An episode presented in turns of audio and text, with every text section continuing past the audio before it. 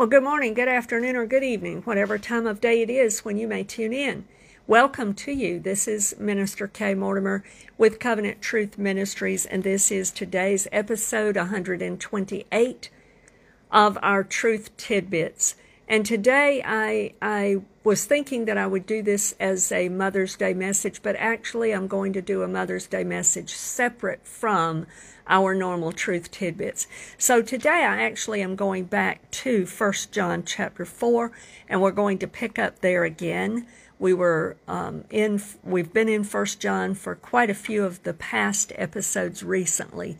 And so I want to go back here and we're going to talk about the source of real love. You will find in the book of First John, you'll find a couple of things. First of all, he has a fatherly theme throughout.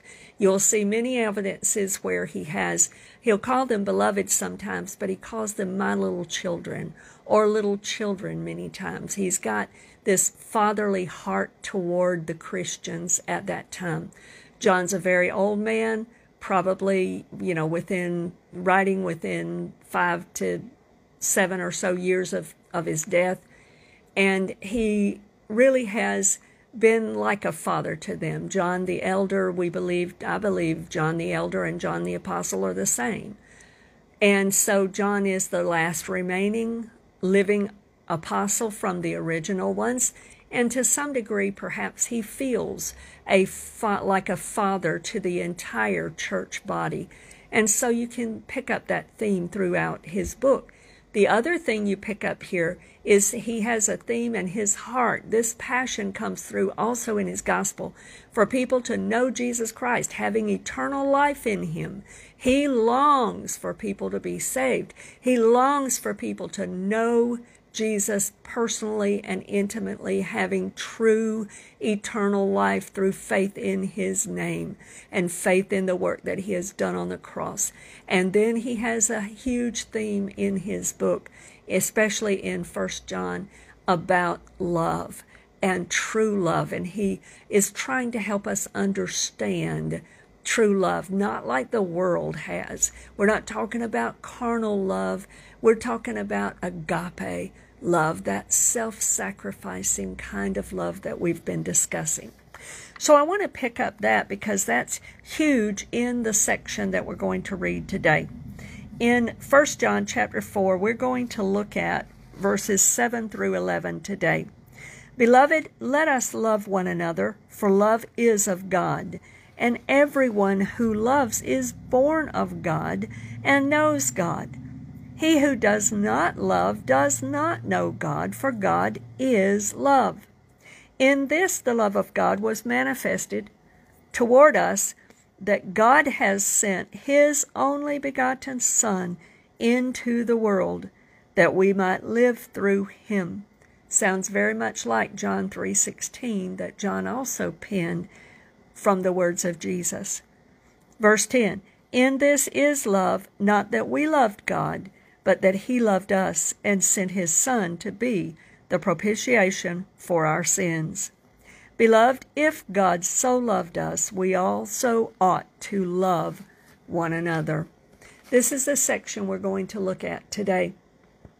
So, John is reiterating the fact that we need to love the Lord. We have to love one another because we love the Lord. It's part of that outflow of loving God, it is including loving one another. So he reiterates these instructions.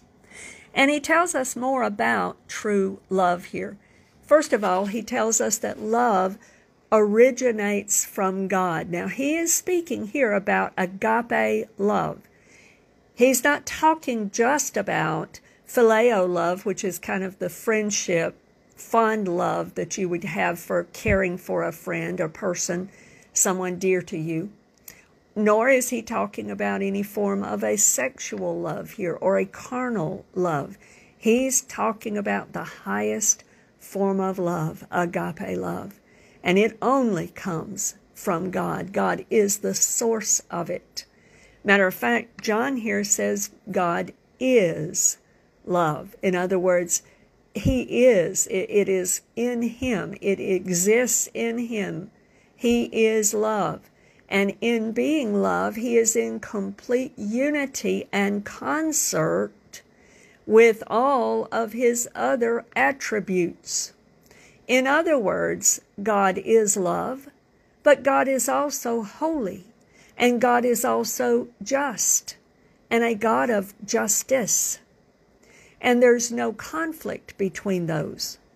For instance, they are both just as true. Let's examine that in light of something very important that is often misunderstood. For instance, people that believe in Jesus, that have received God's greatest sacrifice and gift of love, the giving of His own Son to die for us, to be that propitiation for us. All of those will receive eternal life, both life abundantly here by the blessing of the Lord in whatever His will is for each and every one of us, and the eternal life that we will live with Him in heaven. But at the same time, God is just as loving and just as just when there are others who will reject his greatest sacrificial love by giving his own son. And in rejecting Jesus, they themselves seal their doom in hell. That does not make God any less loving because he is also just. He has loved every single person alive enough to send his son for them. It's not his fault what they choose. Each person must make their own choice. And God is just as loving and full of love as he is just and as he is holy. So he is love completely. True love is shown by those who are truly born of God. This is what he's saying here.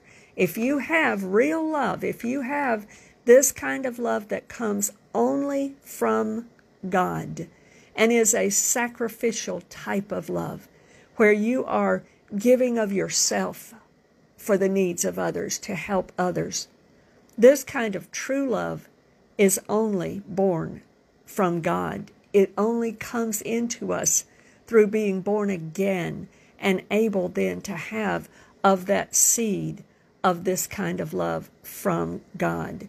And this is what proves. Jesus even said that. He said that they will know you are my disciples by your love, by that kind of agape love that no one else can give anywhere else in the world. He says that true love is evident by those who are born of God. It's going to be evident. It's going to be the fruit that's outgrowing from their from their life and it will be clearly seen. This couples with earlier scriptures that we've also read and considered in John. For instance, in 1 John chapter 2, verses 3 through 6. Now by this we know that we know him. He who says, I know him, and does not keep his commandments is a liar, and the truth is not in him. But whoever keeps his word, truly the love of God is perfected in him. By this we know that we are in him. He who says he abides in him ought himself also to walk just as he walked. Then, if you look over in chapter 3, verses 10 through 11, it says this In this the children of God and the children of the devil are manifest. Whoever does not practice righteousness is not of God, nor is he who does not love his brother. For this is the message that you heard from the beginning, that we should love one another. Jump down to verse 16 through 19. By this we know love, because he laid down his life for us, and we ought also to lay down our lives for the brethren. But whoever has this world's goods and sees his brother in need shuts up his heart from him. How does the love of God abide in him?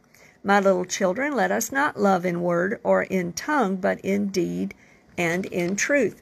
And we've talked about these scriptures before. So he's he's got a consistent message here proving that true love is evident and is one of the evidences and proofs of those who are truly born of God. These are the ones who know God, he's telling us here. These are the ones that know him intimately and know him personally. And that's why God created mankind to begin with. Adam and Eve in the garden was to have relationship with them. True, sincere relationship where we are honoring him, we are living lives of obedience and getting to know him personally, giving him honor and lordship in our life.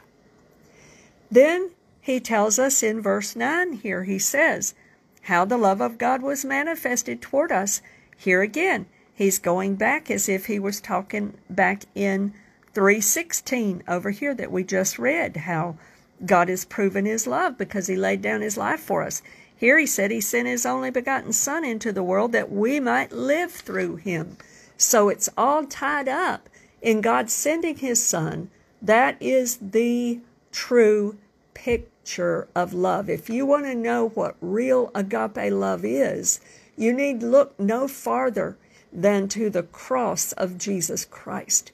When Jesus hung on that cross, arms stretched out, hanging there bleeding to death on your behalf, that is the picture of love. That is the clear image and clearest proof of agape love that could ever be. And that is the real picture. The result of that kind of love and God's own sacrifice of His own Son and the sacrifice of the Son of His own life is that we now have life. You see, we were dead in our trespasses and sins before that. But God has now, through faith in Jesus Christ and His death on the cross, His finished work of atonement on our behalf, because John even tells us here that He did that, becoming the propitiation for our sins.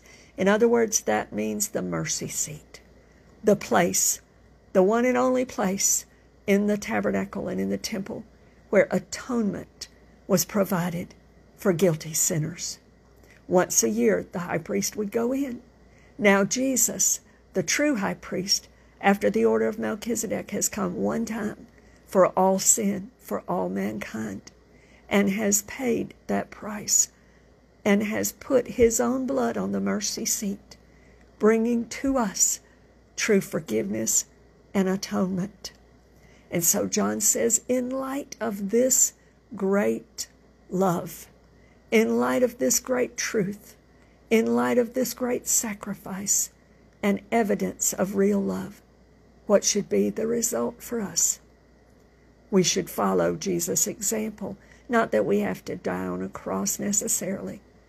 There may be a time when some may be called to do that, and some have been called to do that. But we should follow his example in whatever way God calls us in whatever opportunity He gives us to love sacrificially, obediently, and truly. He is the true source of this kind of love. And when it when you know him and this is operating in your life, it will be evident and it will reach other people truly sharing the love of God in a sacrificial obedient, and genuine way to others. I pray that this has been a blessing to you today, and Lord willing, you can join us again for future episodes of Truth Tidbits. God bless you today in Jesus' name.